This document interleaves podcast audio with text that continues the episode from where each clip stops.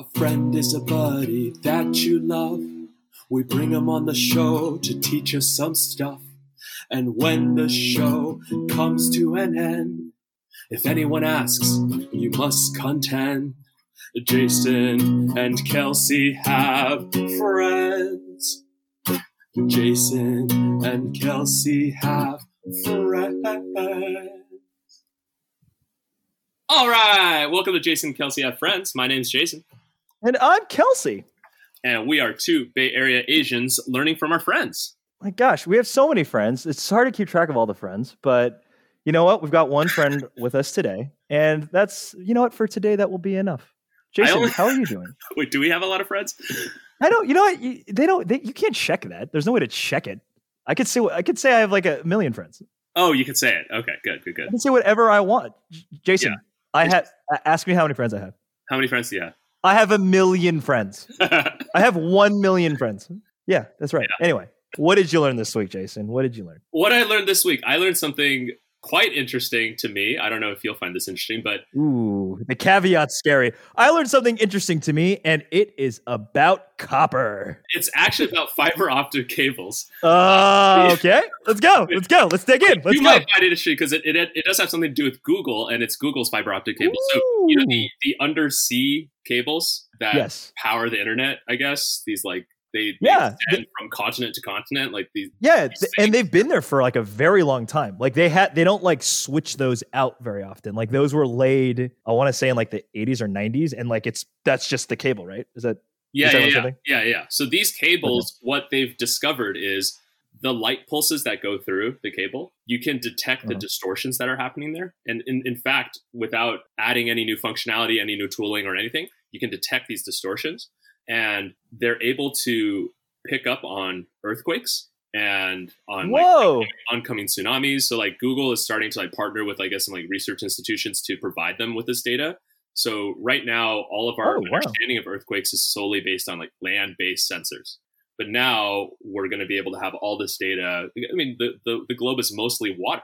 It's mostly ocean. So Yeah. you know, if we can increase our knowledge of earthquakes by like multiple fold, that can only be a, a good thing. So I thought that was Right. really really interesting that they My connect those dots. Yeah. And, and this is a byproduct. This isn't like they weren't like, hey, we're gonna bake in this light distortion No, no, no. Yeah, as a way since we're laying free, down. yeah, to- a free byproduct oh my of- god! just simply having these cables and like operating them in, in the normal way. They're able to pull that stuff together. That's shocking. Wow. So, so that's what I learned. I thought Wow. it was quite cool. Awesome. Um, I guess Google is capable of doing, you know, some good stuff. I guess, Well, you Uh, know, their their mission statement is "Don't be evil." So and yet they they hired you. So, well, what um, okay, wow, shots what- fired. Shots fired. what what do you have to share this week? Um, so I have a very interesting fact. Okay, cool. Yeah. I wanted. This is more of a PSA than anything else. Guess where Bruce Lee is buried. Guess where Bruce Lee is? Ba- I have no idea. Guess where he's buried, Jason. in San Francisco, like in the Bay Area. That's a that's a very that's a really really good guess. You're wrong, but it was a very very good Wait, am I close? You're close. Like if you said Mongolia, I'd be like you're very far. Up at, at Mount Everest, like at the yes, top. yes, Mount top Everest. of- Yes. the top. Wow, of you're right. You're right. Wow, no, no, he's not buried in Mount Everest. We're, you'll never guess it, and if I say it, you'll be shocked. He's buried in Seattle, Washington. Wait, why? Ah, Wait, why? so, yeah, exactly. You know why? Because people don't know enough about Bruce Lee's life to understand why he's buried in Seattle, Washington. But Seattle, Washington is where he went to school. So he was born in San Francisco, 1940. uh huh. Then he moved to Hong Kong. Okay. And then in Hong Kong, he then moved back to the United States to be educated in Washington. And in Washington is where he met his wife. This is for college. Yeah, he went up for college and then he met his wife. Uh-huh. And then he moved back to the Bay Area and then kind of, you know, moved throughout California and then back to Hong Kong eventually. Wow. Yeah. rest of his So what he did, is this what he wanted? Like he felt such a You strong know tie to this place that he never That's- lived that's- in again after. That's a good that's a very good question. My suspicion is that his wife probably wanted him buried there just because of the connection. I'm not sure if he and he was also 32 when he died. So I don't know if he was like, "Hey, when I die." But anyway, yeah, I thought I thought it's pretty interesting that he is buried in Seattle, Washington. So for all of you Seattle folks, yeah, go check that out Hey, while you're getting your crab cakes and watching fish get tossed at uh, at, at Pike whatever Place. that market, Yeah, yeah, that's right. But anyway, I thought that was a very apt lesson I learned this week because today on the podcast uh, we have a, a practitioner of the lethal arts that we're going to be talking with today. So it's going to be very fun. So, um, I, you know what? I think why don't we, you introduce this guest? He's Why don't I introduce the he's- guest? He's currently muted, but we can see him through the video. And I've never Yeah. seen a guest yawn more during this whole intro part. He also he also was cheating and was trying to help you guess where Bruce Lee was buried because he clearly knows it because he's much He like clearly knows. He was pointing up, and that's why I said Mount Yeah. Everest. I was trying Yeah. to, you No, know, no, he up meant he the- meant in the in the other way. Yeah, I guess. he meant he meant he's up in heaven. oh, That, yeah, I would have yeah. taken that answer too. got it. Got He it. is up with the angels, is what he meant to say. I see. I see. But uh, yeah, so I'm excited to introduce a martial arts practitioner, uh, Midwest born and bred from Grand Rapids, Michigan. Whoa. This gentleman is a double black belt in Japanese Jiu Jitsu who competed and coached the U.S. team for the World Games, earning a silver medal in the 2017 World Games in Gold Coast, Australia, in Brazilian Jiu Jitsu grappling. nice. He is- Wow. Yeah, yeah. Okay. The world, Jason, not I just like a continental games, it was a world game. I feel unsafe, but The whole world. Continue. Uh, he is proficient in Muay Thai, Hapkido, Taekwondo, to name a few. When he's not smashing folks pillar to post, he is a senior project coordinator with HGA Architects and Engineers. Please welcome to the podcast, James O. James. Yeah, Wow. James, welcome. Wow. Um, yeah, thanks for the intro, guys. Yeah. That's right. and uh, thanks for having me. Yeah, that was. I didn't know you knew that about me. Um, thanks for that. Yeah. Listen, first of all, James is just an enormous human being normally. When I so I met him, I want to say like a year ago. It was probably probably about a year ago, right, James? Yeah. And I swear you put on it like it looks like you're wearing a bear suit. Like it looks like you're just Are you calling me fat? I mean, it's COVID season. not at all like like a bear like a like a chiseled bear suit. Is that if that makes sense? It's like it's like marble, like smooth marble. Yeah, Oh no, I appreciate it.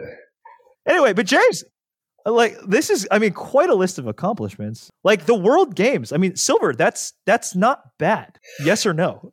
Um, you know, to tell you the truth, Australia was great. Um, it was quite an experience, but uh, the one that that I'm actually proud of was just recently in 2019. I went to the Worlds in Florida and actually won. So, uh, Whoa! Whoa! but you probably, I mean, I don't, I don't really, I don't really talk about it too much because it's kind of like it's kind of like a hobby of mine. I don't like to brag or anything, if that makes any sense. But um, Uh, Wow. Yeah, that's- yeah, definitely missed that in my research. What? wow. You won the whole thing? What? What was it? Was it in? Was it in uh, jujitsu as well? Like the same category? Or Yeah, so like just to tell you a little brief quick history about jiu-jitsu, you know, I do both Brazilian and Japanese jiu-jitsu.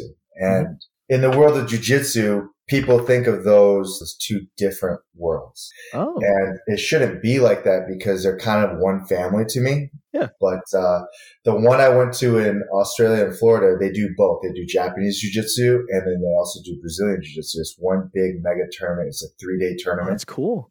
a lot of different countries bring their best of the best. They select their team, and then you just have a face off. I thought when the Gracie family first like invented Brazilian Jiu-Jitsu, there was a ton of influence from from Japanese practitioners. So I assume that it's like it's almost like a branch of the same style. Is that not the right way to think about it?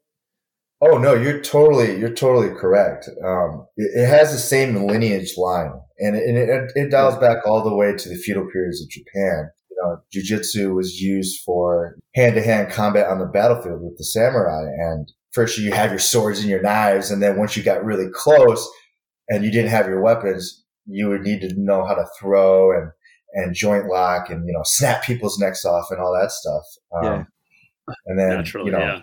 Right. And and how many how many opponents' necks have you snapped off? In your career? I'm a nice guy, man. I, am a nice yeah. guy. So that is that is clearly the answer is not zero. If that's his it's answer, not zero. if the answer, do you get to keep the next? Hey, yeah. Hey, whoever's listening on this cast, they're flexing me. I'm not flexing myself. Yeah, yeah. So enormous. I think the, the, the great thing about these world games, yeah, the competition and, and if you win and all that, but for me, it's more of like I get to meet people from like Australia, England, um, Czech Republic, Russia, China, like in these, and I can't talk with them, but we're, we're having this communication through body movement, mm. through, through this competition. Mm. And, yeah, yeah. and at, at first it's like, Hey, I hate you. we're set, we're sizing each other up. Um, yeah, you know, um, other dudes are macking on trying to mac on other girls on the other team and all that stuff. Just a yeah, side yeah. conversation. Sure. Yeah, yeah, um, for sure, for sure, for sure, for sure, for sure, for sure. but then uh, after after the comp, uh, after the competition's over, everyone is just so cool. You go out to the bar, your friends, and it's just a, and then you look forward to seeing each other if you make the team the next couple. It's every two years that we have these. So I see. Very cool. Well, I guess just to take a quick step back, was that list just like a partial list of everything that you do, or like how would you self describe what you practice currently? I study many different styles. I started when I was two, and I learned from my pops. Um, he was a complete badass. and, wow. Uh, At two, I assume so. If he's like, "Hey, yeah, you know, it's like it's time." Listen, you've been you've been you've been slacking off for the last year or so. Now it's time to now it's time to crank it up a bit. But uh, what I mean, what's your I guess your father's background in, in martial arts? He was a uh, just a Korean badass dude straight from the military. He served as the president's bodyguard during his young times. Um, he Whoa. was just you know shorten the story up. My dad and I. He was an interesting guy. He passed away when I was young. Yeah. Uh, wow. And then I guess he had an opportunity to come here to train the military, and he he moved over here, and uh, he did that. Opened up a big school. After doing that, he I was born. and I started when I was two. And wow. Yeah, go ahead. Oh, I was going to ask. So, was that in Michigan? Yeah, you know, um, yeah, that's exactly what happened. We moved to Michigan. Um, I was born and raised there out of all places, Michigan, right? An right. Asian man. Not Asian, right? Michigan. I'm sure you're like sick of all the sick Chinese food that's out there. You're like, oh. Yeah, who would have thought? It's cold as hell out in Michigan, and out of all places, why would you choose that location. And you know, yeah. I think at that time everybody wanted to be there because of the automotive industry was such a boom for GM and Ford. Yeah, and, uh, my mom worked for um, General Motors back in the day, so like, yeah, we were there, Grand Rapids, Michigan. Um, my dad was really proficient in the old style Moo Duk Kwan Taekwondo, which is not the sport. I'm talking like real combat, you know, Taekwondo. And he also did Hapkido blend where it's kind of like uh, Japanese jiu-jitsu, kind of a takeoff off that. Oh, interesting. So this is you at two. so then, so then when you're like four, are you like, you know what? I, I don't think this is hard enough for me. You know, there's count, countless amounts of stories, but you know, when I was two, when I first started out, for the first like three yeah. years, my dad did nothing but teach me how to like do the splits, um, oh. and and like go up and down in the right stances for hours. Wow, wow, wow. Um, and like just the God. basics for like the first three years. And he was he was not the nicest dad. He, I had to be like the best. If I wasn't the best, then you know, you, you guys are from Asian families. You guys would probably know the drills. Yeah, yeah, yeah. But, but yeah, that that's how I learned. That's how I started. Do you think that helped, like having the fundamentals, yeah. like? The fact that you had took three years to do to probably even throw anything like you, is that how you generally teach your students now that you're uh, as an instructor or? Martial arts teaches you a lot of different things. Um, if cliche or cheesy as it sounds it really does. It teaches you to be humble caring to other people be nice to your parents respectful especially your teachers, you know, try your best in whatever you do. Like that, that's what, that's what like traditional martial arts teaches you. And that's, that's what I was learning you know, at that time. But then also, you know, get my ass whooped too. But, um, yeah. but back to your question, like how I teach my students, you know, to tell you the truth, I don't teach that way. Um, I've, I've learned so many different aspects throughout the years. I'm 37 now and I've learned so many different martial arts through my journey and different instructors and masters and teachers, so to say. Every one of them is different. And I don't think that that type of way should be taught. I mean, I think you should be strict to your students, but like, you know, you, you sh- it's, you're like a father figure, you know, you're like, they're supposed to mentor you. And like, if you're beating on them, that's not, that's not a thing to do it. Um, that's not the, that's not right. vibe. I Got it. So just, I guess to round it out then, um, are there any other uh, types of martial arts that you practice? Yeah. Because it's always fascinating to me because it's like learning languages, really, you know, and the fact that, yeah, you know, the fact that you can pick up more than like two or three is very impressive. And the fact that you're probably in the, I'm guessing in the five or six range, like you would be a savant, right? Like, so the fact that you've spent time to actually go through all this effort to learn, like, I would love to know what languages you speak. So, yeah, you know, it just, I guess it's because I was born into it. I just fell in love with it. Um, and then after my, my pops, you know, passed away and he's, he's gone out of the picture, it didn't stop from there. There was another guy and I, I from him, he was another Korean guy that, that happened to just, I, I was at, my mom was at a 7-Eleven and she was shopping and this lady was there and they kicked it off. And then she was like, you know what? We just moved here. My husband's from San Diego his name is Grandmaster Lee, and he opened up a school. And my mom's like, no shit. And he was like, she was like, yeah, yeah. And she's like, you know what? My son would be interested in that. And uh, she came home that day and she's like, you know what? The next day you're going, if someone's going to pick you up because you're going to go in there. And I'm like, what? Um, is that a word? Is that a verbatim? verbatim. That is exactly what happened. You in in Grand Rapids, Michigan. Apparently, you speak in no more than two word sentences where you're like, I do that way! Oh shit! My son! Your son? He going. He there. Hell yeah. See, this is called language efficiency. Oh, if this was in Michigan, this podcast would be over. um, wow, that's shot. Wow. So a grandmaster moved next door, pretty much. Yeah. Yeah. The next day, literally, this guy in a green van, he comes over to the house. All of a sudden, the door opens up right? and like, there's like three kids in their like karate suits in the back, and he's the master's in the front seat with his karate suit, and he's just like, "You James?" And I'm like, "Yeah," and they go, "Well, get in, let's go," and I'm like. I don't know this guy. My mom's like, just go. So, wow.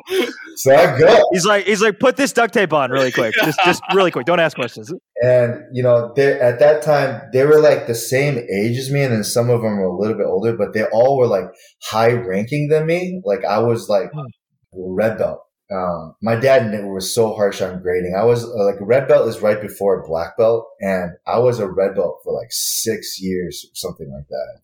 So, anyways, I'm like, I'm I, am i am excited now and we're driving and I'm like, where the hell are we going? I don't even ask questions because when you, when you come from a traditional background in a, in a grandmaster's there, you like really don't say shit. Like you just listen, you're respectful and it's like, you know, I, am going to just pull out the Asian It's like a tiger mom, you know, you don't back talk to your mom. Like, you know, like you don't back talk this dude. So I'm just like, you know, I'm just, I'm just, just feeling it out. And so he parks at this park. So he opens the door and he goes, all right, we're here.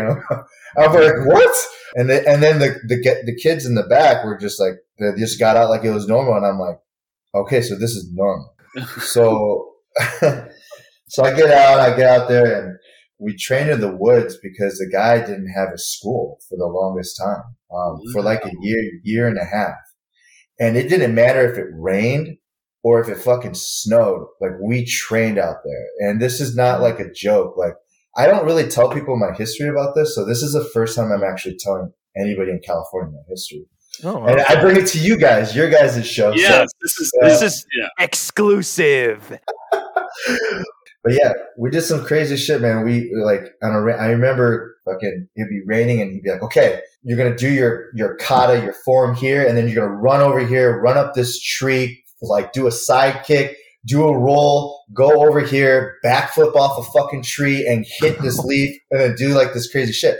And no joke, he would have, there would be stumps out there that he actually cut like big trunks of trees, many different sizes, and he would just lay them out and you would have to like skip and jump. I and he would have this big fucking stick and he would try to hit you and you'd have to like jump over it. If you fell, you would have to do like a hundred knuckle push-ups on the cement. Oh, like that. That's how I grew up.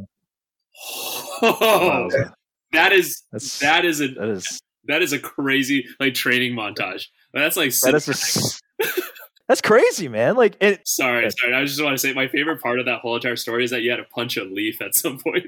Yeah, yeah. Like, No, I had, It's I like- had a. no, no, no, not just a leaf. Punch this leaf. punch No, no, no. this it- one here. It wasn't. It wasn't punch a leaf. You had to do a backflip and kick it. Yeah, Jason. Oh, Yeah, that uh, Jason. Yeah, Just and then- backflip and kick a leaf instead of punch it, Jason. Got it, Oh, got it. dude. Okay, I'm. I just want I just want to say, guys, um, you know, I know that Will, my student's probably going to listen to this because you guys are we're all friends. But Will, don't ask me to do that because I don't think I can do that. but I did used to do that. Yeah, That's great. And, and this was all. So you mentioned that your father had you at red belt at this before you met this grandmaster. Yeah. Were you still a red belt at this point, or were you Yeah. like?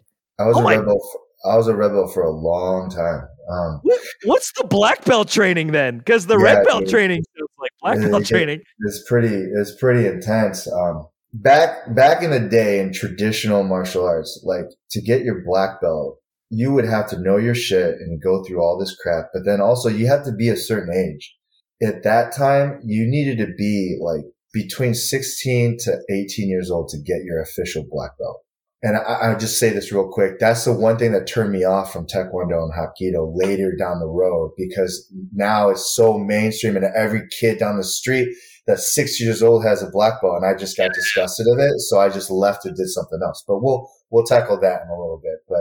But man, when you got your black belt, man, it was, it was intense. Uh, so Michigan's humid. If in a summer day, like if you take a shower, you feel good. And when you walk outside, it's like, bam, you're in the shower again. You're like, what the fuck? um, like- oh, am I allowed to swear on this podcast? Um, It is Go. it is have- far too late for that, but yes, Yeah, you are yeah, right. It's very kind of you to ask 36 minutes into the conversation. I apologize for anybody that's listening. Feel free. Um, but yeah, my my black belt test didn't happen until I was 17 years old, um, maybe even 18, and I was always held back, and everyone else just got theirs, and I I never did because the dude really respected my dad's history, and he just did he knew that my dad never gave me mine, so he wanted to carry that on, and I'm just like, as a kid, you're just like. What the f? I want my I want my black belt. Everyone else is getting it, and I'm not. And uh, so yeah, black belt testing. I remember you, it was hot, humid out. You had to run five miles before the test um, in your gi, which was ridiculous. Um, yeah, after after five miles, um, like the head instructor there would ge- would go through a warm up, and the warm up. You remember the stumps I told you about? Yeah, yeah. Well, at this time he had he had a school now, so we weren't training in the Ah, jungle, uh-huh. and it was a pretty dope school, man. I, I miss it. It was pretty sick. Um, he had those damn stumps. I, I don't know what's up with that those those stumps. You brought him inside. No, they're outside in the back. Oh, okay. He would warm us up. The the after five miles, your warm up was for like like thirty minutes, and it wasn't just a warm up. It was like to try to break you, right?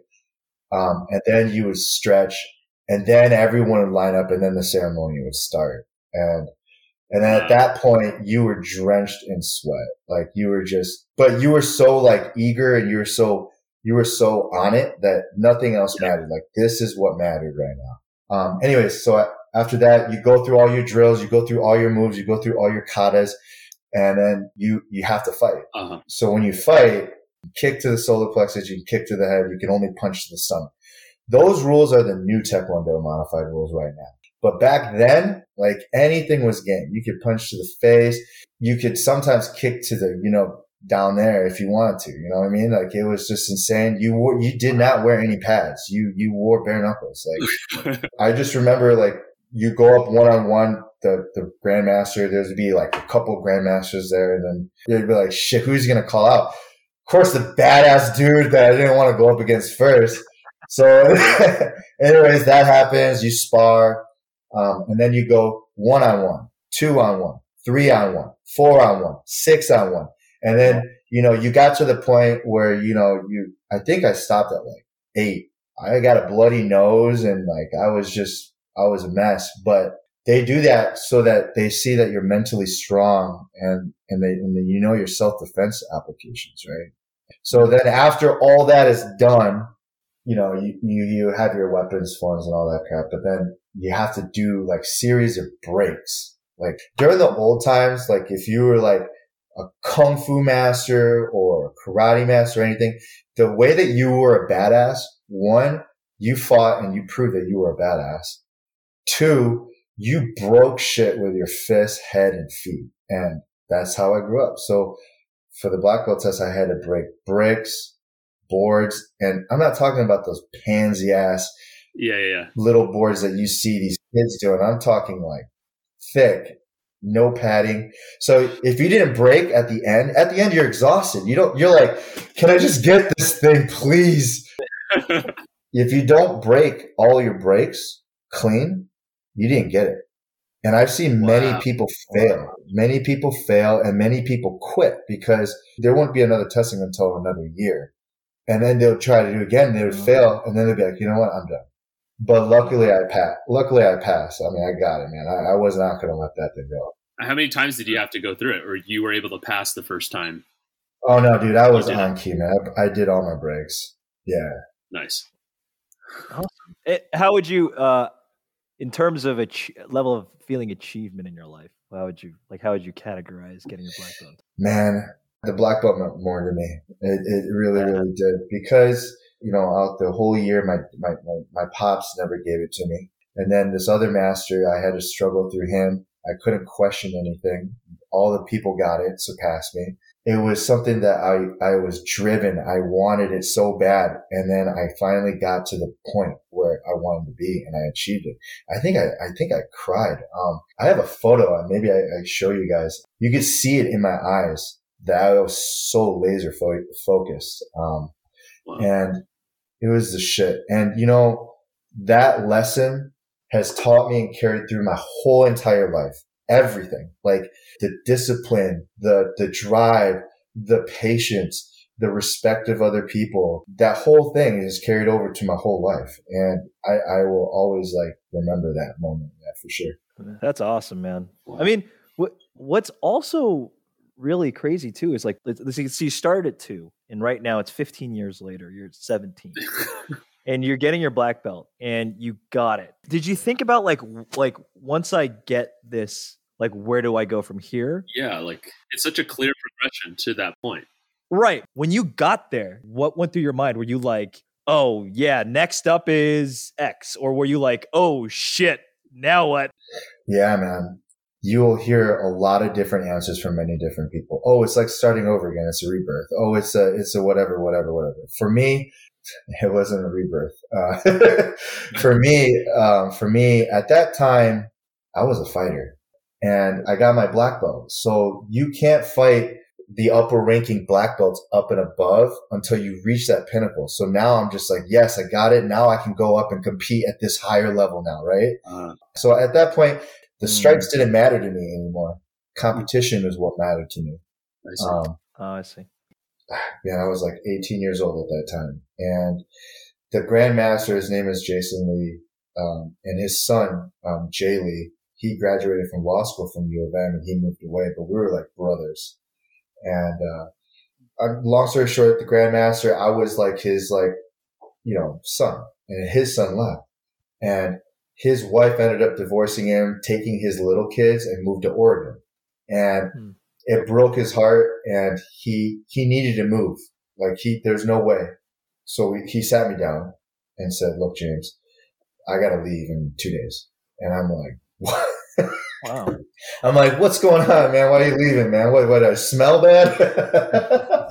um, but, uh, he's like, look, you're, you're one of my top students, but you're very young, right? I'm 18 at the time. And he goes, but I know that this is what you want to do for the rest of your life and, and, and you're very good at it. And he goes, here's the key to the school. And I, at that time, I was like, wow, right? I'm not in the mode of teaching. I'm in the mood of competing. And Yeah, yeah. at that time, I'm a young punk kid, didn't even care. I, I chased girls. Don't tell my wife, but I was like, you know, seeing all these girls. Just kidding. Um, but uh, anyways, I'm like, I'm like really confused. Like, wait, I think he's kidding, but he's not. But he's kidding. That He's was not. like the least convincing. Just kidding. Yeah, yeah, yeah. just kidding. um, so he actually did leave in two days. Um, it was crazy. And so here I am with the school and there's like lots of kids and a lot of senior black belts and stuff. And basically the first year I fucked up. Like I just, I just fucked up. I didn't know how to handle a business. And then all of a sudden, you remember my dad was there and all of the senior black belts went to mm. the master that I was learning from. And they all respected Yeah. my dad. And so then they were like, you know what? They came in, we had a meeting, like, they're going to help me. And I was at the lowest at that point. Yeah. And so they, they helped me. They, they helped me bring the business back up to 80 students. And then crazy thing where I wasn't going to go to college. Like at, at the, let me backtrack real quick. So when I was coming up and learning martial arts, my mom was avid that I would be a hockey player. Okay. And I played hockey when I was two years, starting from two years old too. Wow. And- okay. Not a lot of people Yeah. know about that with me. Um, I, I mean, if you don't ask me, I'm not going to tell you. But I was really good, and I almost, I, um, I was on the verge of getting a full ride at a D1 school called Ferris State University, playing D1. Uh-huh. Oh, Wow. And um, junior year in high school, I had a very bad accident where I, I split my kneecap in two. ow! Um, How how does sorry? How does one do that? Like I've ow! What? Like Okay. so if I, I I'm going to tell you this story. Um, my wife, if she listens to this, she's going to be like, "You never told me that." I'm like, "Well, you never asked." yeah. I mean, listen. If you had asked me, have you split your kneecap in two? I would have told you, but you just never asked. So that's kind of on you. So like yeah, Okay. like when I was in middle school, I was I was playing varsity hockey, and you know I got looks from different colleges, and you know I went to the college, and they're like, if you continue, we'll give you the ride, and I'm like, okay, cool. But at that time, I was a hothead. I was chasing girls. there was a there was a French exchange student, um, and we we're we we're dating, and uh, she she came to my hockey games, and during after the hockey game, like the the coaches all give you that thirty hour minute speech after the game, and you're just like, hurry the fuck up already, Jesus. But, uh, you, you, you, you- you're in the locker room and you're listening to this, and the showers are going because you want the showers to get hot. You're in Michigan; it's cold. The pipes are cold, so you need to let them go for a little while before they get hot. So, anyways, I'm itching to get the f out of here. I got a girlfriend that's waiting for me. So the coach goes, "Okay, you guys are free to go." I get up and I'm running to the shower. Okay, I'm sprinting, oh, and I'm I'm, I'm bare feet. It's slippery. Ah. And you know the baseball slide where your where your feet are back but your knees are front and you're like doing one of those, like you know what I mean? Yeah. yeah, yeah, yeah. Uh huh. I did one of those and my my left knee hit a corner of a cement wall. Oh. And and I still have a big gash from it and it split. It hurts so bad. Like I God, that pain was just immense. And I hate to say it because I'm mocking myself, but man, I am mocking myself. Man, that was stupid. I was in the fucking shower on the floor hugging my kneecap. Fucking Oh my God. god. this is not the way I thought it was That going is to not what I expected at all. Not at all. Holy smokes! Not at all. It wasn't Best awesome. part- it, it wasn't. Best, the best part is he could have made up this huge elaborate. We were we were playing the Russians and it was Lake Placid and and I was going like he could have made up this crazy story. No respect, respect, James, respect for the honesty. Yeah, it sucked. It sucked. I had to go to the hospital. I, I wasn't going on my date. wow. Um, it was terrible, man. The pain freaking hurt, and so I couldn't play hockey for the longest time. Yeah. And so then my my my ride went out. Like they were like, you know what? Forget it. We're, we're Wow. done. So then so then now I'm not focused on going to college. I'm into sports here. I'm not trying to get an education. Okay. Mm. Yeah, yeah. So now back to him giving me the keys. After a year, I tanked. The next two years, I did great because of the help of everyone else. That are my seniors. And then I'm competing again at a high level at this time. All of a sudden, my mom, we go to like this, it's kind of funny because this is where I met my wife, but we go to this like place like a Benihana where I met you, Kelsey, where I met you. Oh, oh shit. Okay, so you're you're at a Benihana like restaurant Yep. with your mother. With your mother? Yep. I'm with my mom Okay. and I'm also with the Grand Master. He came back, right, to visit. Oh, he did. Oh, So whenever there would be like a belt testing, remember, I would have him come back to do the belt testing because oh, I that's nice. I wanted to make sure like I could have gave him the belt, but the thing is is like if I was so young at that time that if I gave you your belt and you went to go somewhere else and they were like, oh, and they'd be like, you got it from like I wanted my shit to be legit, right? So we're we're sitting at this Benihana's. I'm not thinking anything. I'm just thinking we're at Benihana's, we're eating, we're having a good time. So We get My- we getting it right. That's right. We're getting that fried rice. Listen, Dude. you want the white rice or the fried rice? You We go, got onion- guy. Onion volcano. Let's go. guy, get that in your fucking- Uh, by the way, by the way, um, I met my wife there. By the way, I ended up working there later. But anyways, uh, the, when you get the fried rice, the fried rice is good, but you should get the garlic butter sauce. And Will, if you're listening, yes, I said it. The garlic butter sauce. so, uh, so anyways, we're we're we're there, and all of a sudden, bam! My mom hits me. She's like, "We got to have a talk. I really want you to go get an education. It's been a dream of mine." And I'm just like, I don't want to. You know, everything's good. I'm, I've got a business now. I'm competing. I'm doing what I want. Uh, I got sponsors that sponsor me. Hyundai sponsored me. Samsung sponsored me. Like they gave me money, Wow. and and like I'm just like, you know, why why why would I leave this? Right? Why?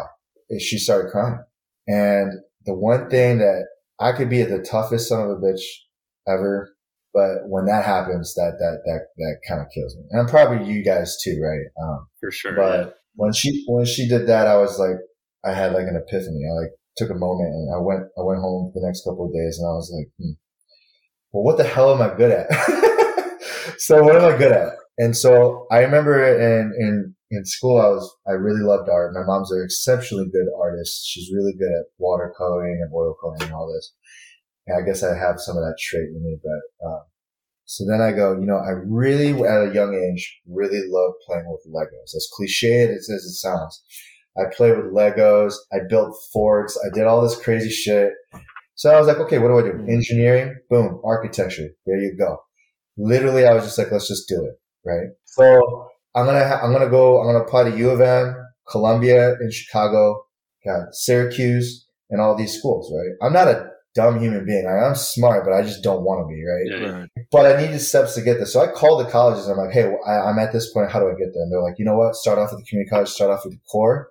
Build up your resume and have a good, you know, letter and all this other stuff. Letter, letter recommendation. So I'm like, okay, boom, boom, boom. Check off the bucket list. So all this time I'm teaching and I'm also working at that Benihana's too. And am I hunting and fishing too? Cause I'm from Michigan. I do all that shit. But anyways, uh, so anyways, uh, and then all of a sudden, like, I get accepted to, to U of M and I get accepted to Columbia. Didn't even hear back from Syracuse. So all you Syracuse people out there, I hate you. Um, but anyways, Okay, Um, so just just keeping quick track, uh, we have alienated all Syracuse grads. Um, I want to go ahead and just add the French people in general for some reason. I don't know why. Uh, continue. We're going to keep a running list of all the people that no longer are subscribed to this podcast. But go ahead. oh, sorry. Um, so anyways, uh, I'm, I'm good. I know where I got to go, right? Typical. My mom's like, hell yeah, my mom, my son is going to go to U of M. Oh, good boy. All this other crap. And I'm just like, yeah, yeah, yeah. But then something happened. There was a switch that happened. And my, my college professor, my, yeah, my college professor at the community college at the time, he was a Lawrence Tech University grad and he was raving about Lawrence Tech University in Detroit. And I'm just like, I never even heard of this school. What the fuck is this school? So anyways, I look it up and then all of a sudden I saw that they had a, a hockey program. I knew that I, I would never get a D1 scholarship again, but this was Division three, and then they were playing Division two, and so then I was just like, you know what, man, could I do both? So there's a there's a three day tryout. So I go I go out there. I don't even really tell my mom. I just just go out there by myself, and I go and I stay at a fucking like Motel Six or whatever. But I'm there, and uh, we play. And long story short, I made the fucking team. Okay, so I made the team. So then now I had to decide. Now I had to decide. I'm like, what do I do here? I could I could go back and try to relive it, right? Mm. So I, I did it, and I went to Lawrence Tech. It's now I'm getting back to the martial arts thing. Okay, so before I leave for school, I'm dating my my my my wife, but she's my girlfriend at the time. And, she, and at that time, it was like, do we break up or not? She ended up following me because she loves me so much. And Oh, uh, anyways, wow. Because she can't live without me, you know, and all that stuff. Oh, Um, no, just kidding. Um, um, back to my story. So when when the keys were given to me of the school, I could have sold that. I could have Yeah. made a profit on that. And then, but I was just like, you know what? The right thing to do is to hand it over to my next best student, just like how it was handed on to me. Ah, So I did that and I gave the keys away to him and that's how it worked out. And now at this time of my life, this is where I took a major break from martial arts. Okay. Which was only a year. so anyways, I told myself that I'm not going to do martial arts anymore. I'm going to focus on my college education and I'm going to focus on my hockey and my girlfriend. So I go there. I'm at the gym. I'm working out. You have to work out like a madman. I'm lifting like almost every other day. That's a hockey program. And then all of a sudden I hear this noise in the back of the gym. This bam, bam, bam, right? I'm like, I know that sound. It's like the music to your ears, like, you know, like to a martial artist, when you hear that sound, it's like someone's hitting a bag or hitting something. So this is at 10 o'clock at night. I just got done lifting and I'm like, ah, I just got to go check it out. And, uh, I met, I met this guy, tall, lanky. His name is Long Nguyen. He's a good friend of mine now. And, uh, he's hitting the bag. Like he don't, he doesn't know how to do anything. It, it, felt so bad. I, I mean, if you're listening to this long, I apologize, but this is how it was. You were terrible. you were downright terrible. oh man, when you do, when you kick a heavy bag, you're supposed to kick like this with your toes back or your shins. And he was kicking with his toes, yeah, yeah. and he was like slapping. and. Oh, And, and uh, man, Long, if you're listening to this, I'm sorry, dude. I love you. You know you're my brother. But, uh, but anyways, uh, I'm there, and, I, and he goes, he goes, Are, you- do you do mar- do you do martial arts? Yeah, I, I do. it. I used to do it a little bit. And he goes, Oh, do you want to train? Because I, I need people to train with. And I'm like, Nah, man. I, actually, I, you know, I, I don't really do it anymore. And he's like, Well, I got a, I got a cage fight coming up. Can you help me? And I said, Yeah, you know, like the expression of deers at a headlight. yeah, yeah. That's what I felt like when he said I got a cage fight coming up because he was so bad. I was like, oh you're, like, you're gonna die. I actually told him, I go, you know, you might, you might want to drop out of that. I didn't tell him really why, but I told him, I go, man, you need some, you need some help, man. well, can you help me? Can you help me? Can you help me? So then here I am again, back in the martial arts world with this guy named Long. We have this great bond. I teach him. He, he doesn't know how to kick or punch and I developed that skill in his game. He was good at wrestling. So you know, we we were teaching each other, helping each other, and all this other crap. Um, anyways, for all you guys out there that, that are martial arts, I did wrestle in high school and all that, so don't think that my wrestling game sucks. It's on point. So, anyways, um, so I'm teaching this guy three days a week, and he ends up losing.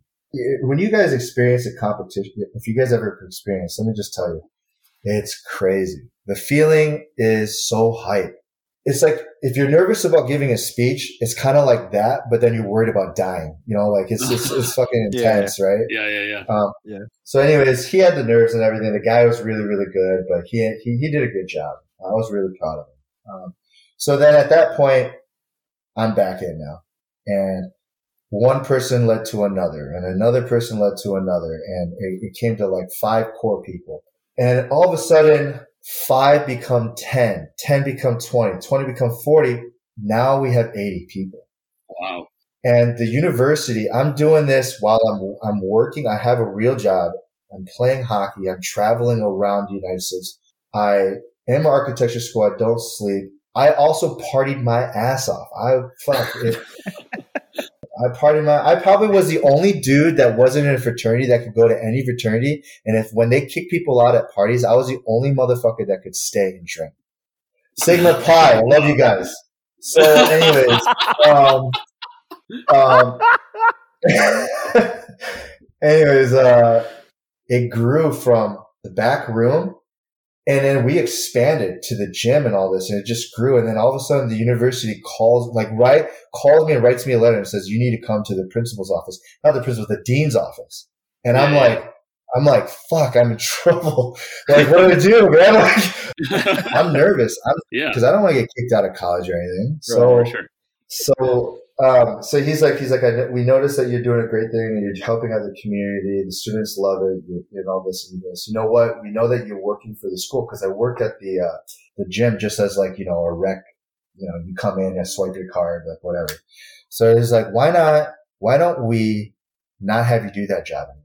And I'm like, well, then how in the fuck am I going to make extra cash? And they're like, we're going to develop a program for you and we'll pay you as a teacher to do this. And I said, you're kidding. Wow. And they go, and you tell us what you need. We'll get it for you. And then you tell us how much you want to get paid. And they wanted me to develop a curriculum. And I was like, yeah, just like how you, uh, Jason's face is right now. I was like, what? I thought I was getting kicked out. I was getting kicked out here. What's there's going like, on? Like one. yeah.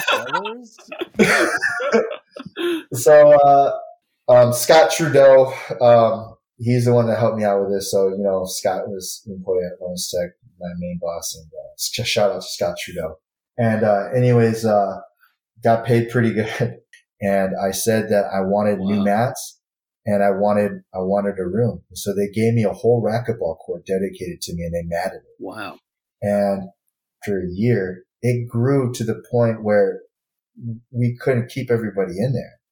And then now they bought a divider in the gym for us.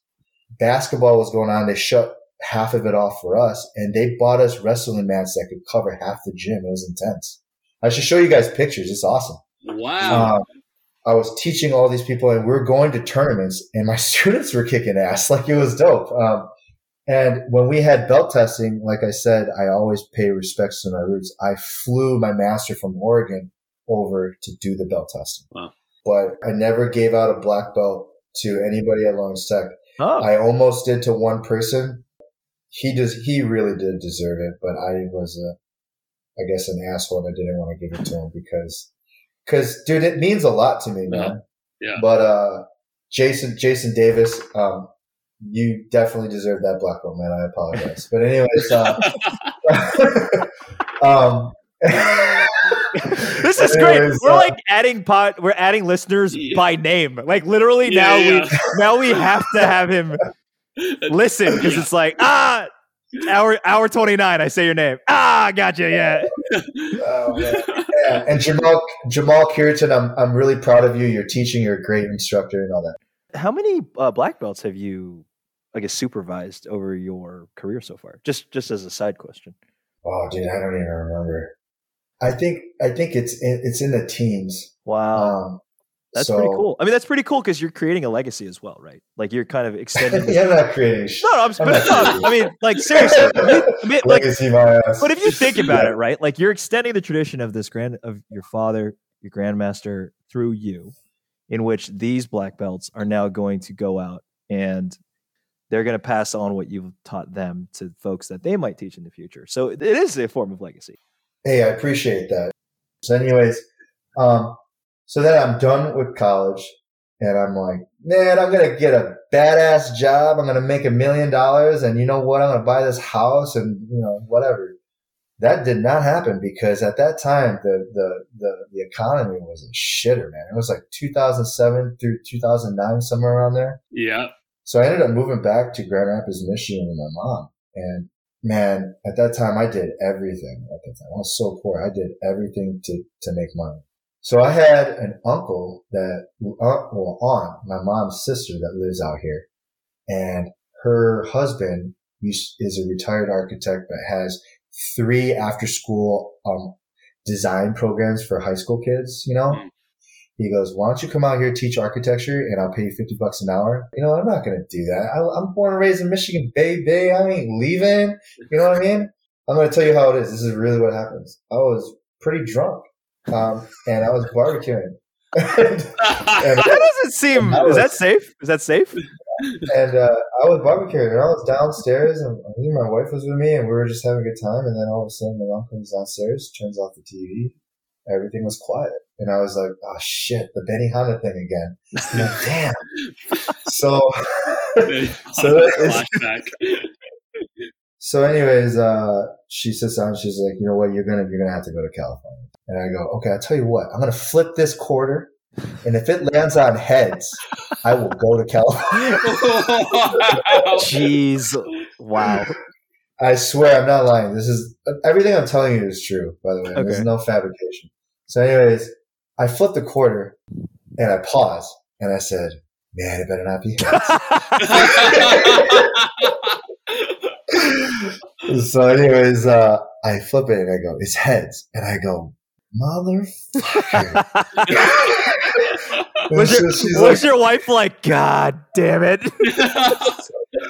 so, so, so my wife is originally, she lived in Cerritos. Um, oh, she's from, County, she's from Southern California. Oh, wow. Very cool. Yeah. So she's always wanted to move back here. So she's just like, yes. Oh. She's like, yes, we going, we going. And I was like, oh hell no. But uh, but I was like, I'm a I'm a guy where it's just like if I say I'm going to do something, I'm going to do it. A deal's right? a deal, yeah. A deal's a deal with me, and so I said, okay, fine, and made sure I got myself really drunk that night because it was I was going. So, anyways, uh, I was so poor at that time, guys, and I only had like 500 bucks. It was crazy.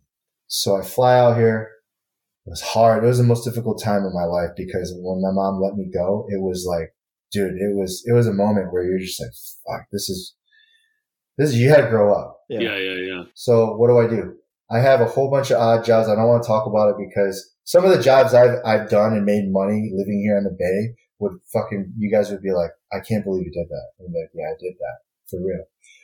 I applied to this Korean place called Hangul Trade and that was a measly job, man. It sucked. If you ever worked for, I'm Korean, man, and I'm not speaking bad on my Korean people, but if you ever work for an old generation Korean dude, it sucks because you have to go drinking with them all day, every day until uh, four in the morning. And then you have to be there at 6.30 in the morning and he's there before you smoking a cigarette. And if you're late, he's like, what the hell? So, and anyways, I hated the job. It sucked. And then I had no friends. How do I make friends now? So I go to all these martial arts schools in the Bay. I'm just like, I want to compete again. I want to learn. I want to do Muay Thai. I want to do all this again. So anyways, very first gym, I go to 24 hour fitness and a lot, this is a true story. This is so crazy. A long time ago, I competed in Chicago, high level tournament. It was actually considered the the Korean Olympics here in the United States. I was on Team Michigan. And at that time, I remember there was a really good guy and I remember his body movement. I remember I took pieces of his game and I implemented in my game. And I really admired his style. Never spoke to the guy or anything. And then I was at 24 hour fitness in Sunnyvale and I was upstairs and I was on the treadmill on the elliptical machine. I see this kid jump roping on the fucking bottom floor. And the way that he was moving side to side, it triggered something in my brain and I went, I know him. Wow. And I don't know, I don't know anybody here. I don't know anybody. Wow. I'm like, yeah, yeah. shit. So then I go home and I fell asleep that night and I woke up and I went, Korean Olympics, Chicago. That's the dude. So then a week goes by. I try to find the guy. I don't see him. And finally I see him again. I'm up on the treadmill again. He's jump roping. I go down and I go, did you compete at the Korean Olympics in Chicago back, back, so, so, so? And he goes, I did. And I said, I know this sounds weird, but I remember you. I competed there too. And he's just like, holy fuck. He goes, I can't believe that you even scouted me out. He was fucking freaked out. Um, and, uh, we became really good friends. His name is Earl Kim. He lives in, uh, he lives up in, uh, San Bruno now. Shout out to you, Earl Kim. I miss you, dog. And he is a really good martial artist. Like I'm talking like if there's anybody that's really good at kicking and I needed some time to get ready for a fight, I would go to him to learn from him. Hmm. He's that good. So we created a bond, just like Lawrence Tech, how I created a bond with that guy. And all of a sudden, bam, it grew up again at 24 hour fitness there, man. Again, like 15 people came to 30. It was intense. And that's how I made my friends.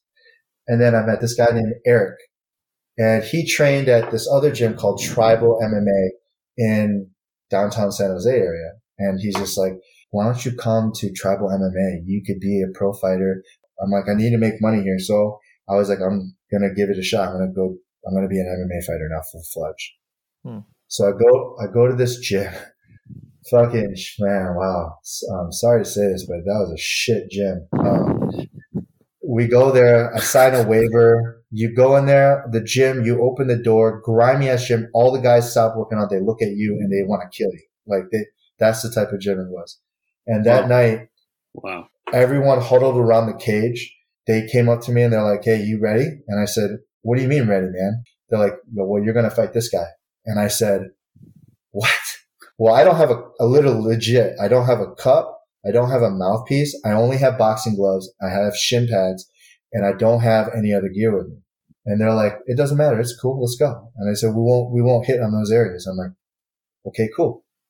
So I get in the cage and it was like a dog pit, like a real dog fight scene. Yeah. And I had to, I had to fight this big gnarly dude with dreads. Soon as that bell rang, dude, it was on. He picked me up threw me across the cage, threw me on the floor, and started bringing down punches like he was trying to knock me out. And I had to fight. That night, I, I fought a total of four times. And I was such in shock at that time because I was like, I don't want to back down because I'm a man, right? I shouldn't say I'm a man. That's not a good thing. I, I, am just I'm just a proud guy. Yeah, right? like I'm I'm a man and I don't like listening to this story. I'm backing out of the story. Oh my, my god. god. so I'm a I'm a proud guy. I don't want to lose, and I don't want to just leave, right? Because I'm not about yeah. that. Well, I got up and I started swinging for the fences, man. It was crazy, and mm-hmm. I never went back to that gym ever again. And me and that friend, his name is Eric. We're still really good friends. We texted each other last night, by the way. I still talk about him. I'm like, you motherfucker. but, uh, you're still friends. That's uh, dude. You know, you know, at that time, like, I wanted to become. I didn't. I wasn't making any money, and, and, and if you go to MMA school, you have to go to places like that to to mm-hmm. be a dog. And I totally get it. I didn't like how they did it. I wouldn't have done it that way. But and it was also short. I'm pissed I need to, I need to get back to my roots. I need to compete again. Right. I go to all these other gyms and I train at other gyms. I try to figure out which one sticks. And I went to uh, this gym called ASD, Academy of Self Defense. I learned Muay Thai kickboxing from Coach Giovanni, which is an extremely good coach. Um, shout out to you, Giovanni. And so I was getting ready for a fight. I'm ready to go here, right? I mean, I've competed in Muay Thai before, but like this is like I'm going, I'm I'm I'm, I'm going now fluke accident, man. Crazy. I'm in the best shape of my life. Best shape. I'm like a buck 65. I'm ready to go. And then all of a sudden we're, we're sparring and someone catches my leg from a kick and sweeps my leg and hits the back of my Achilles and my Achilles pops. Oh. Oh man, it was so crazy, dude. It was so intense. Like when Achilles pop at, for me, I didn't feel it right away. I just couldn't walk. And then after about two hours, after the, the rush and everything went down, tremendous amount of pain. Like I don't wish that on anybody. Like it felt like, it felt like someone took like a hot, long needle and put it in a fire and was going up your vein of your leg. It was like an oh. insane amount of fire and you couldn't stop it. Yeah. So anyways, there you go. I couldn't, I couldn't do shit anymore. I was depressed. I got super fucking fat. Then I was like, you know what? After a while, feeling sorry for myself, I was like, no, man, I'm, I'm not going to do this. I'm going to get right back into it. Right. So I get the surgery, they cut it way off and then they stitch it back together. They said it's going to be like, you know, at least two years to fully recover from it. And I'm like, hell fucking no. I'm like, I ain't got two years. We got to go now. So I did I didn't, I didn't have any, I didn't have health insurance at the time. I didn't have any money at the time. So I researched on YouTube on how to fix my Achilles and all this other crap. So I did all these home exercises. The main one was if any of you guys are going through Achilles pain, what really helped me was I was in a hot, I would go in a hot bath, like extremely hot, and I would get one of those flex, long flex bands and I would sit in the hot tub at first and I would, without the band, and I would write the ABCs every night with my feet. And then after the ABCs, I could do that really well. I would get the band and then I would start flexing my feet with the band. And then I was literally kicking and punching eight months later. And I, I know that sounds really crazy. My doctor thought I was nuts, but I was doing it. But anyways, my wife is like, uh, I don't want you doing this anymore. She's like, can you please go make some money? Can you please go make some? so I'm like, I'm like, I'm like, you know, I've been doing this all my life. What what was yeah. she doing? I guess like it was as soon as you got to the Bay, like what was she doing? She was in retail, and so she got a job at uh, Forever Twenty One at West West Valleyfield Mall, oh, um, and wasn't paying her shit. Um, what's up, man? What's up, uh, Forever Twenty One? Pay your employees, damn. So, anyways, no wonder you're no wonder you're out of business. So, so Shots fired on the Forever 21. Shots fired. That's another uh, Korean employer, by the way. Yeah. So, anyways, uh, damn, I'm gonna look so bad, dude. I love my Korean people. I love my Korean food too. Um, so, anyways, uh, so yeah, she was doing that, and then at night she was working as a bartender um, at this place on El Camino, and then I was running two, three jobs too, and that's how we live, man. We shared one car. Yeah. But anyways, uh, so she wants me to quit. And I'm like, you know what? I can't leave it. I just can't. It's just something a part of me. And mm-hmm. what do I do that's less taxing on the body that I'm going to carry through with me when I get to my older age? And it's jujitsu. So I went to all these Japanese jujitsu. Well, at first I went to all these Hapkido schools in the Bay Area. And here I go again, knocking my Korean roots. I'm like, man, I, I got a fourth degree in Hapkido. Why don't I go find a Korean school? And I did. I went to all these Korean masters but man, all they did was fucking sit in the back and have their Jonies teach, and they're fucking making the money, and they're not even doing it. And when I go to their school, they're like, "Yo, you're a fourth degree, then you can teach my classes." I'm like, "Oh hell no!" so, so all you Korean, all you Korean masters that are doing that, no disrespect, but get your shit together and do your job. so, anyways, uh, I'm like, dude, screw Hapkido, screw Taekwondo right now. So I'm like, what's the closest thing that has both? And Japanese Jiu Jitsu. So I looked online. I looked at all these different Japanese schools, and one was uh, Nikko Jiu-Jitsu School downtown San Jose. So I go over there. Yeah. I go up the fucking stairs, which man, uh, man, get some better stairs at that school. so man, wow, there is nothing. There, there is nothing off limits. Dude, no. James, can I just clarify? You're going after stairs. like, oh yeah, man. Like, so, anyways, um, I get up there. I'm walking up these stairs, and I see the Grand Master. Right in Japanese Jiu-Jitsu and in any Jiu-Jitsu, it shouldn't just be called Japanese Jiu-Jitsu, guys. It should be just called Jiu-Jitsu. That's my opinion. Mm-hmm. All you Brazilian people out there that want to hate on that, hate on it, but it's the facts. Jiu-jitsu is jiu-jitsu, bro. Okay. And judo came from jiu-jitsu. Sorry to break it to you judo guys, but it's a true story. Go do your history.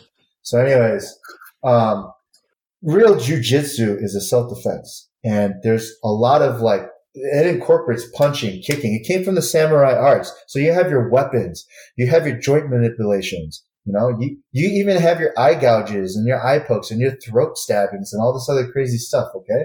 But anyways, he gets, he comes, let me show you, he wants to prove that he's the man. See, she puts me in this lock.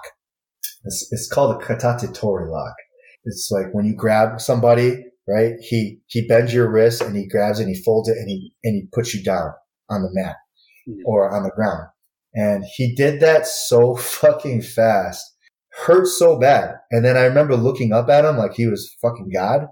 And he's like, Oh, you okay? And I remember thinking like, am I okay? I'm like, fuck no, I'm not okay. You just went 100 miles. You went from zero to 100 real quick.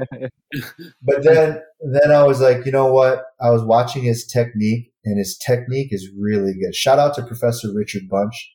It might not be the physical school. It might not be the brawler school. It might not be like you know a crazy like you know gym where you where you where you have these animals and these beasts like other schools.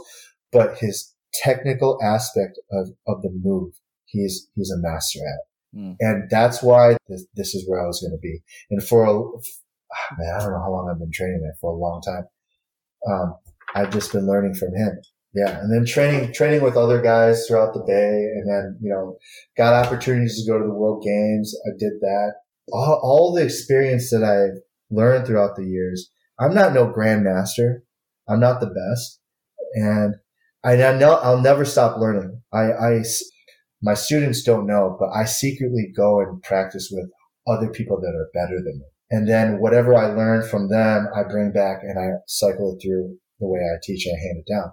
But now I want to share my experience. I think it's time that I share what I've learned. And, you know, I don't have a million students, but I don't really give a shit. I, if I have one or two and I, I help them and it impacts them and they become really good people, then I did my job, man. I, I did my job.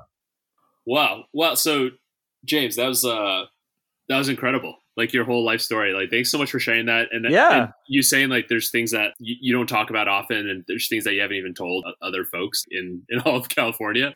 It's it's really uh it's a privilege to, to have you here to, to talk to us For about sure. it all. Yeah. And I I think it's uh it's time maybe that we should move on to our next section here. Since we learned so much about you, so much from you, it's time for a pop quiz. So let's let's let's put you through the ringer. Let's see how you do. Uh, That's Kelsey, right. you go ahead? That's Yeah. right. James, this game we will be playing is called either or. So I'm going to give you two options, and all you have to do is pick one that you prefer. Are you ready? Yeah. All right. So, how about UFC or Pride? Oh man, it's definitely pride. That's right. sure. That's funny thing is normally these are by these are like what you prefer. Pride is the right answer actually. Pride is It's the right answer. right answer. There's a right answer. And the answer is pride.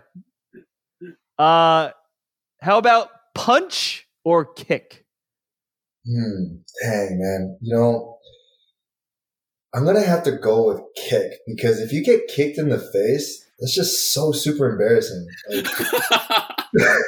like people people get slapped and people get punched like on a normal basis. You see it all over the news. But but how hardly do you ever see somebody get kicked in the face? Oh, that's crazy. that's true. Yeah, That- yeah. Um how about Wayne Gretzky or Gordie Howe? Oh, dude, wow. That's a that is tough. These are hard questions. These are hard questions, James. Man, Gordie is a legend, but Wayne is a legend. You know, when I was growing up watching hockey, Wayne Gretzky, when he plays for the LA Kings, was my man. And he, I, he had the, there's a thing called the Easton, um, Easton stick, the aluminum stick, the silver one. For all you hockey players, the old timers out there, we played with aluminum sticks, which were the Easton brand. And, uh, that was Gretzky's main, main stick. And man, that, that thing was like life to me. So yeah, Gretzky. All right. Wow, wow. All right. How about uh, Dungeness crab or snow crabs? Damn. Um, getting, yeah, we're talking about crabs. The one thing you didn't go after during this conversation, you went after stairs, you went after Syracuse, but no crabs. That was actually very surprising for me. oh man. Uh, now it depends on the question, right? Because you can't get snow crabs down here. You have to go buy them. And then Uh. for Dungeness crabs, you can buy them. Um, we're going. We're going. We're going with snow crab. Snow crabs. All right. Okay. Mm. Nice. Mm. And how about Shanghai noon or rush hour? Oh man, that's so tough, man. My man Jackie. Um, I just want to let you know, James, there is a right answer for this as well. I'm not going to tell you which one it is. Man, it's gotta be Rush Hour, man. Because you remember that scene when when he's like at his uncle place and he's playing the wooden dummy and he's like ting ting ting ting, Yeah. and then he like he like runs out in his like pajamas and shit. Like dude, that, I remember that. Like that. Uh, like it's my man Jackie, rush hour. That's where it's at. Yeah, Yeah. yeah, yeah. that so James, that was the right answer. that is the right is the right Yeah. answer. It's rush hour. Well, excellent. Well, you got the two important questions right. We, we will say that you passed this this part of the game. Congratulations, James. Excellent work. Yeah. So moving on. Next, we have top five. All right. So our listeners would like to know what are your top five tips for getting through a fight? Okay, so I'll I'll say it. I'm gonna say it like how I teach kids. Don't be there. like as as as as, uh, Yeah, yeah. as as as crazy as that sounds, you know, like you know, Yeah. people learn. People have the stigma of like, oh, that guy learns martial arts, so he trains to beat people. But you know what? There are probably people like that, but mostly when people learn martial arts, it is not that at all, Yeah. guys. Yeah, yeah. So you want to avoid it. And that is, you know, you want to, you want to know your surroundings, right? So that's the first take, right? So know your surroundings and don't be there. Um, second, don't engage in it, right? You got two feet. So turn around and run the other way. Like your gift, God gifted you with two feet and a mouthpiece. So scream like hell and run. So that's number two. Um, number three, before you, I say you, you have no choice and you have to do it. Get on your cell phone, man. You got a cell phone. So get your cell phone out. Yeah, yeah. Yeah. And and what I mean by cell phone, like you could call 911, but before you call 911, you know, like I would take a video. Like I would probably Yeah, yeah. record the situation because, you know, when people like, you know, see like, you know, you're recording, they don't want to be on camera. And then you say, yo, I got you on video. So if Oh. you hit me, you fucked. So these are probably right. not answers that you guys are looking for, but um, that's no, three. no, this No, no, is- actually, that's it. I I didn't even think think about is- that yeah. one. I feel like you're running out of the PG answers, which is great because now we have two more, and we've gotten those out of the way. Um, And the fourth one, I would say when you're when you're in a confrontation and you got a person that that is very vocal and is very violent and is coming towards you, and you have absolutely you've gone through all those three, and you and there's no one around to help you, right? Then you got to do the busy, right? You got to do the dirty, and by what I mean the dirty means not to kill the person or do anything like that, okay? Because the, you know, first off, you don't want to you don't want to hurt anybody unless you, you really have to. Okay, let's just get those facts for all you listeners out there. Okay, but we're talking. You went through all the three. You have no choice. Well, then you got to do the dirty. You got to kick him in the balls. A lot of people think just because you learn martial arts, right, that you should do some crazy cool move in a real fight. And yeah, you could do that spin backing 360 backflip, kick a leaf off a tree like me, but in reality, you know, it don't work like that. And you shouldn't probably do that because if you do and if you miss or if you, and you, you, you get caught slipping, you are done, especially with a guy or Mhm. somebody with a, with a knife. Mm. So yeah, yeah, yeah. be quick, be efficient and go for the vital areas. Um, I would say if it's a dude, go for the groins for sure. Um, everyone says go for the eyes, but listen, if you go, like, if you kick a guy in the nuts, they can recover in a couple of days, right? Or a couple of hours. But if you hit a person in the eyes, dude, that person's done for a long time. And I don't know that you, you would have to push me to the breaking point for Yeah. me to do something like that. Got it. I Um, see. I would actually, I will take that as five. Actually, it's it's crazy how the acceleration goes from three to four. It's like take that the cell phone. Four is go for the balls. Uh, it's like yeah, okay, cool. All right, yeah, very awesome. cool. I love that. That was very reasoned. Yeah. Yeah, very there's a little too, too reason, James. I was hoping to get a little bit more X-rated, but that's okay. We'll move on to our next. We'll we'll say you passed that one as well. Uh, the next portion uh, of our game segment is called Factor Fiction Martial Arts Edition. So this is actually a game between you and Jason. What I'm going to do is I'm going to read you a statement, and you need to tell me whether or not it is true or false.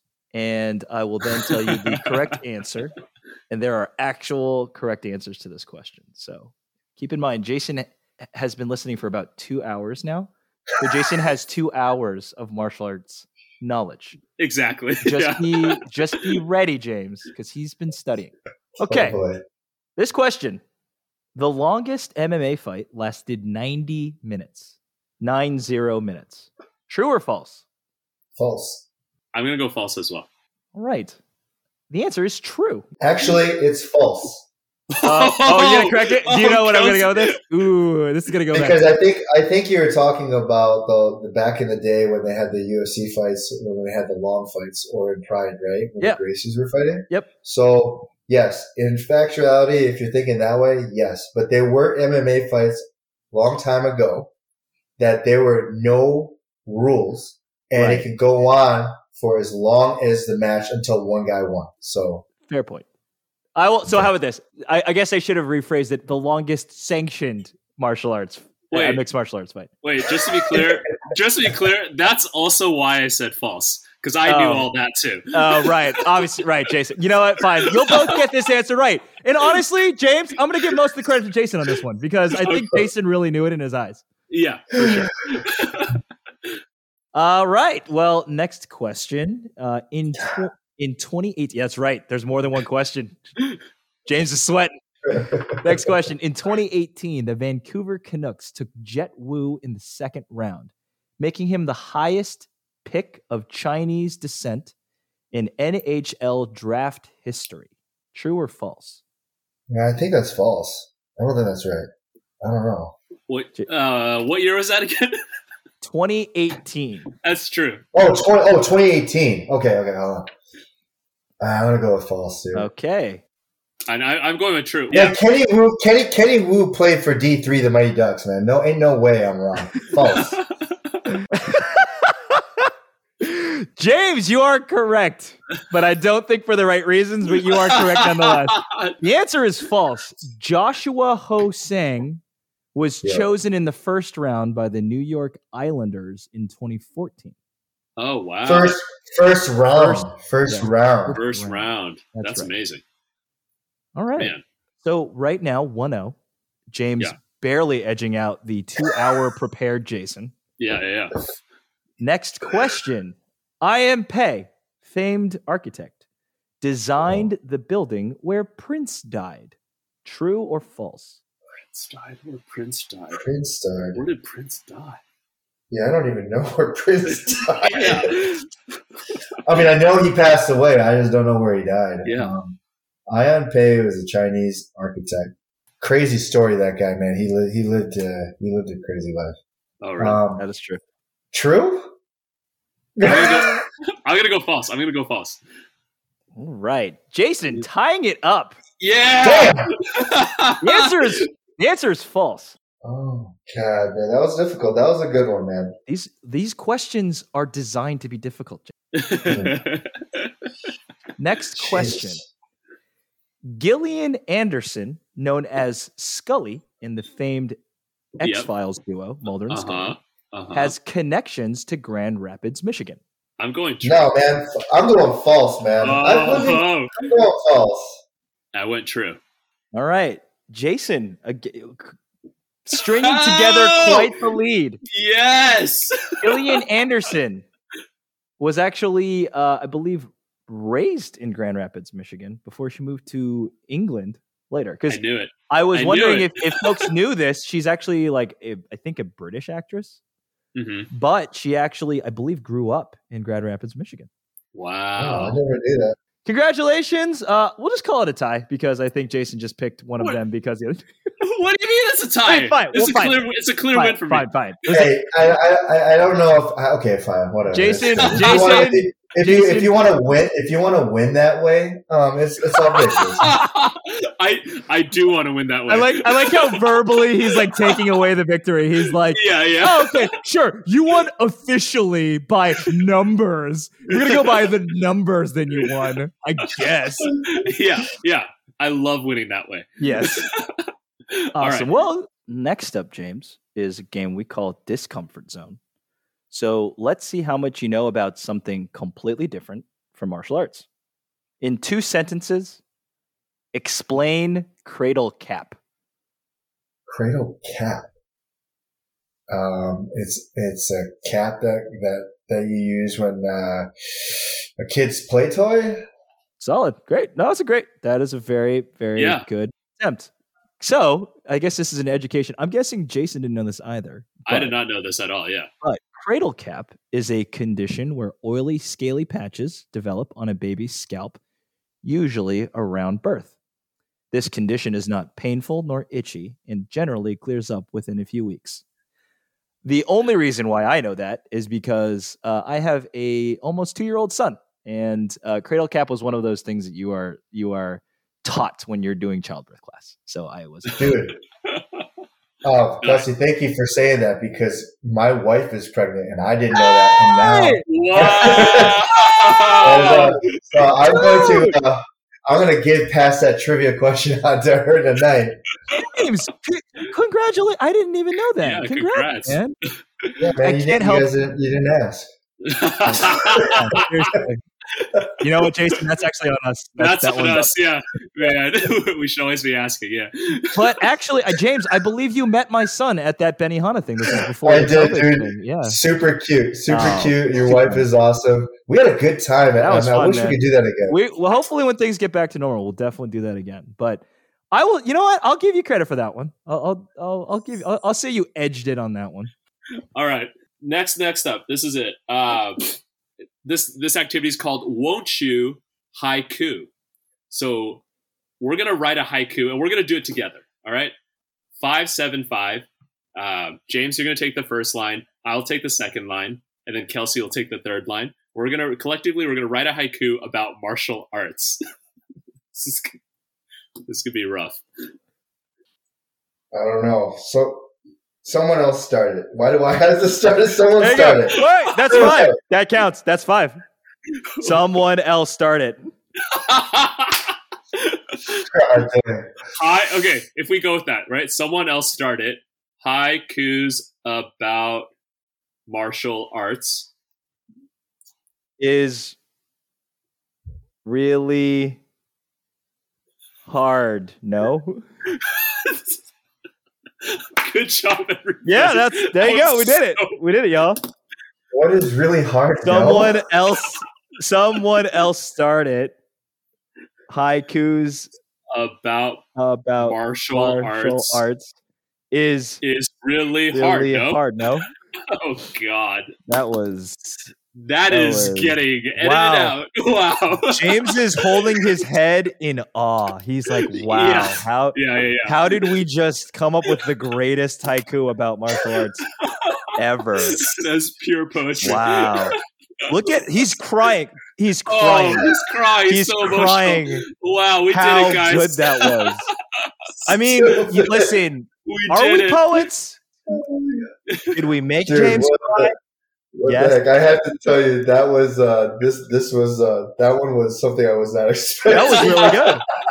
Yeah. Well, James, I will say that you uh that's that is uh that's all of it. That's all of the Yeah, questions. you passed the pop game. quiz. I I would I would give him a grade. What do you think? A minus. And I am going to go with I abstain from grading this one. So wow. Okay. I'm just gonna make him. I'm gonna make him redo the whole game again next semester. it's like a black belt test. It is a black. It's, it's once a once a year. We'll The ask. you- haiku, the haiku was the breaking of the boards. Yeah, yeah, James. James, we we will ask you this question every year. we'll do a haiku once a year until we get it get it Yeah. clean. Yes. Well, Oh anyway, my so again, huge thanks, huge thanks to James. Um, this was, Yeah. I mean, honestly, uh, if very, very enthralling. James, I, one thing that I learned, I'd I'd say from this whole thing yeah. is there's an authenticity about you that I think is very compelling. I would define you as a perpetual student. I think you're always learning. So uh, I, I have much appreciated getting the chance to listen to your story for the last couple hours and appreciate the time. Yeah, for sure. I like I and I, I totally agree with what you're saying, Kelsey. Like that's my biggest takeaway too, is this idea of always learning and having that mindset. Like we didn't even know coming into this that he had won the world games, right? And then he just goes on and tells us about how he's still looking for for people to learn from. Like that's that's really inspiring because um I think I know it all. You know, that's kind of how I live my life. Mhm. so, so maybe uh, adopting some of this, maybe adopting some of this Nice. mindset Nice. is a is a good idea. Um, but yeah, so I, I actually wrote some notes down, just some other things that I think everybody should always remember. Um, Syracuse sucks. Um, Okay. uh, Okay. Big big ups to the big ups to the bros at Sigma Pi. Yeah, love those guys. Nice. And uh, if if you can if you can avoid it, you know, don't work for old Korean people. You know, don't do it. Don't do it. All Korean managers, don't do it. Whether it's at a Forever Twenty One, whether it's like at an import export business, just you know, avoid it if you can. So those are my takeaways for, for this conversation. James, uh, obviously, Jason and I learned something. Did you learn anything about yourself, about us, about this whole experience? Uh, what did you learn?